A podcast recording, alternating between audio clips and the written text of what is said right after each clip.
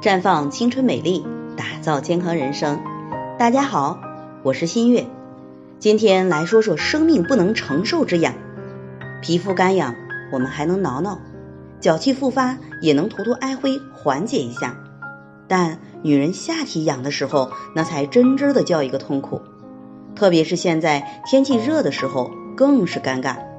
孙女士今年二十六岁，昨天过来咨询。说最近私处刚开始有些轻微的瘙痒，于是用了一些妇科清洗剂清洗外阴，瘙痒是有一些好转，可停药以后又开始痒了，而且私处的分泌物开始增多，并且呈现白色的小块状。她以为是有阴道炎了，又去买了口服抗生素，但瘙痒不仅没有得到好转，反而更加严重，私处甚至出现了红肿。其实它的情况呢是不合理的干预所造成的。女性阴道里面生存着二十多种微生物，有益菌维持着女性阴道的弱酸性环境，可以抑制其他致病菌。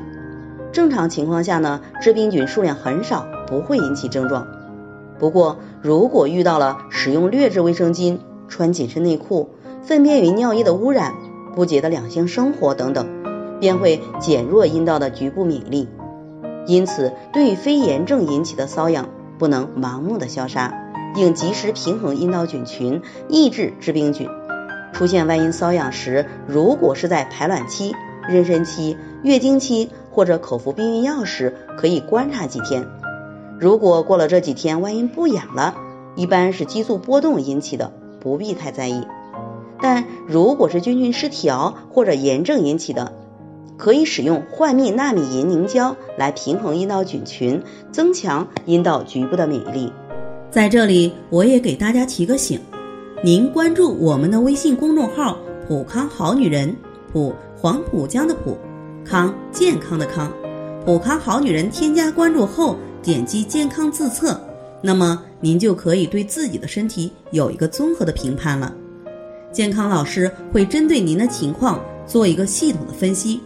然后给您指导意见，这个机会还是蛮好的，希望大家能够珍惜。今天的分享就到这里，我们明天再见。